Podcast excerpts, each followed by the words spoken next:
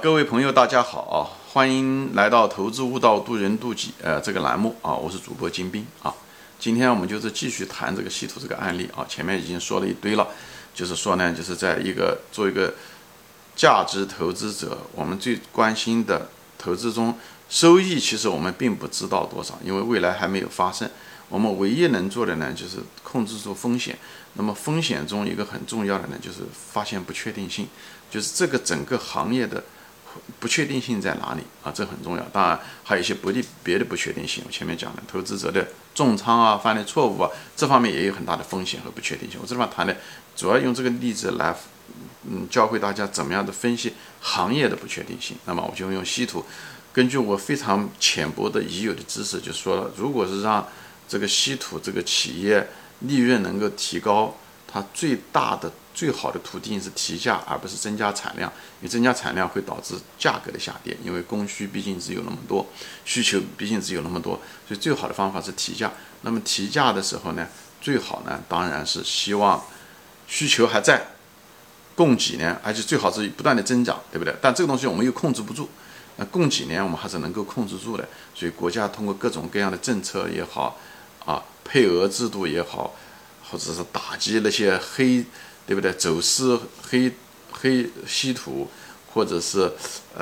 阻止那些采集、非法采集等等这些东西啊，国家通过这个来控制。那另外一个方面呢，那个供给呢，我们又无法控制的是什么呢？就是世界上会不会发现别的地方会发生稀土矿，或者是加拿大会不会有，或者是那些已有的稀土矿会不会美国那些被荒废的或者是没有演练的那些稀土会不会被挖掘出来，增加了供给，这样的话也会导致你提价权上不去。所以呢，我认为是主要只有这三个方面，而这三个方面中有一个没有满足啊，那么这三个条件都同时要具备，这三个必要条件都同时具备，你才能够啊，就是稀土矿产没有新的矿产，没有新的供给，国家管制，所以呢，不会有黑稀土来冲击这个供给。以后，这个需求端的时候不可替代啊，不可替代。这三块板都同时建立的时候，这木桶原则才能显，你那个木桶里面的水才能留住，也就是说你的利润，你通过提价能够获得的利润才能有保证，才能够持续，好吧？那么这个东西呢，就是我刚才说了一下的，就是举了一个例子，就是说，那么如果大家都是70%，每个条件是70%，那么三个条件都成立的时候，就像必要条件，就像一个串联电路一样的，对不对？这三个开关都得连上，70%也给它碰到了，第二个条件也给它碰到了，第三个条件碰到，那么整个能够串在一起的概率是多少呢？就是70%乘上70%乘上70%，也就是35%，好吧？以后你用我的那个仓位的公式啊，那个凯利公式，你把它算出来的时候，基本上呢，你连啊，如果成了，你的本金可以翻4倍；你如果是亏了，比方说你亏光为止啊，1分钱都不剩。那么如果把这个赔率放进去，就是那么 R1 就是4，R2 呢就是-1啊，就是这样，你把它全部带进去啊，那么你就能算出来。大概大家有兴趣可以算一下啊，就大概是18%，也就是说你可以投资你的资金的18%来玩这场游戏啊，玩这场投资的游戏，但是呢，这里面有一个呢，就在定性的角度上来说呢，你其实还有一个东西是什么呢？就是，他们现在的这种市盈率啊，实际上是100、200啊，那么你希望能够早点把你的资金能收回来，因为这个市场，你在分析这个行业的时候，或者这个企业的时候，通过市盈率的时候，市盈率实际上是一个拐杖，它只是让你帮助你来分析未来的现金流。就说白了，你这个生意可不可以持续啊？可不可以持续？有的人说，所以我就在这方稍微分析一下我的感想，就是因为有人说啊，中国的这个冶炼技术很高啊，等等这些东西啊，国外的这个成本很高啊，所以他愿意放进来。但是因为这个很多原因会导致这个冶炼的这个是不是这个模式还存在啊？这种人家你可以直接就是把你的矿产进来，这个生意模式是不是可以一直持续，可以给你赚钱？因为我们分析一些企业是估值，是用市盈率，是用未来的现金流嘛。如果未来的这个生意模式都不存在了啊，或者是有缺陷，最后你的现金流不像你想象那样，那你整个估值的按照建立在这个现金流和市盈率基础上的这个所有的逻辑都会被坍塌掉。所以呢，我们必须要找到企业后面的支持这个企业经营可以持续、可以增长的背后的逻辑，也就是从生意经营的角度，必须要找到它的因素啊，不能只是拿数学算这个市盈率就行了。这个投资不是数学，好吧？所以呢，这时候你必须要找到它这个可持续性怎么样啊？可持续性怎么样？那么现在就来了这个问题了。那么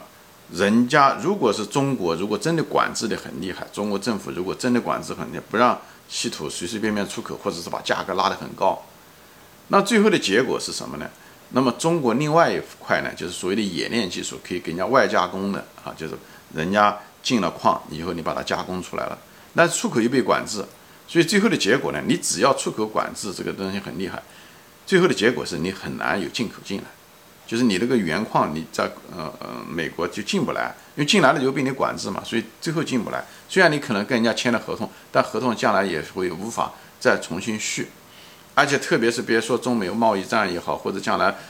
战争的可能性的升级也好，人家从战略的角度也可能也不会再进口给你了这些东西。所以这一类的企业靠冶炼技术、靠规模说我有成本优势，我这个经营模式可以下去，这个是有一个问号的，是有一个不确定性的。所以大家这方面也要很小心。我就是说这些东西就是拿这个做些例子来分析，就是大家怎么样的考虑市盈率这个定量的指标是什么？有个市盈率背后的是什么意思？就是未来现金流。那么未来现金流，对不对？你用乘了多少倍？10倍也好，10倍的市盈率也好，20倍的市盈率，就是10年、20年这个说白了，它这个经营模式会不会变？那会不会变？这个不是你说了算的，那也要看这个整个的经济、政治等等这些东西，你得要分析这背后的这些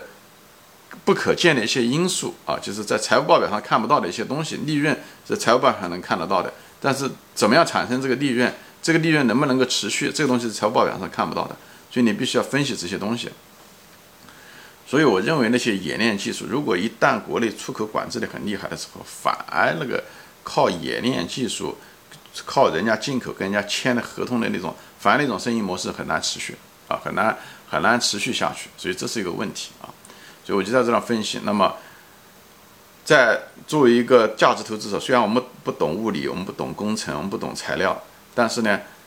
是我们必须要面对这个。你如果投资稀土的话，你必须要面对什么？就是稀土的这些东西，在航空业也好，还是在武器业也好，还是在，即使你供给控制住了，对不对？但是你如果供给控制价格过高的时候，会导致人们会找替代技术，对吧？就像波特五力模型一样的。它有没有可替代的竞争会进来？它一旦可替代的竞争进来的时候，它把这个稀土的运用可以给你替代的，比方说电动车啊，那个稀土矿那个，我不是特别懂这方面的东西，我至少现在还不懂。那种顺磁性能不能够有新的技术替代稀土的这种轻稀土的顺磁性啊？这些东西我作为一个价值投资者，你多多少少还是应该知道，或者是多问一些专家，但这个可能超过了我们的能力圈。啊，因为在这方面可能日本有大量的这方面的技术，因为他们在这方面，可能有更多的，所以你可能要去看，要请教专家等等，把它搞清楚，否则的话你就是盲目。你一旦不懂，你说白了，你就把这个风险带进了你的投资啊。因为什么？你需求端如果没的话，对不对？那供给端你控制的再好也没用啊，最后你还是没办法提价。你不提价，你就没有利润，没有利润，那你现在这么高的市盈率，那一定支撑不住的。啊，它股价一定会跌，跌的也许只有未来的10%都不到，都有可能啊。好吧，今天我就暂时分享到这里啊，我就用这个稀土这些东西做一个例子，来解剖一个麻雀，就告诉大家你怎么样的分析这个东西啊，必要条件是什么，每个核心的在供给端或者需求端影响他们的因素是什么，他们的不确定性在哪。以后给他一个不确定性的，以后通过你研究完了，给他一个不确定性的一个概率，以后计算出来你的赔率和概率，以后呢用赔率、概率和成功的赔率和概率和失败的赔率和概率，以后计算出仓位。如果你要决定买，那么这就是你的仓位，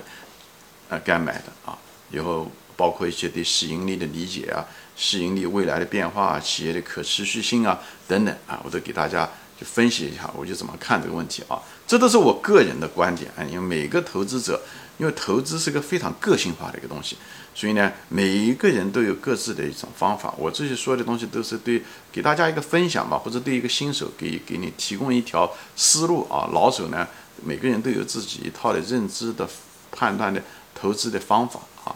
啊。这方面就是分享，也欢迎大家讨论，好吧？行，今天我就说到这里啊，谢谢大家收看，我们下次再见，欢迎转。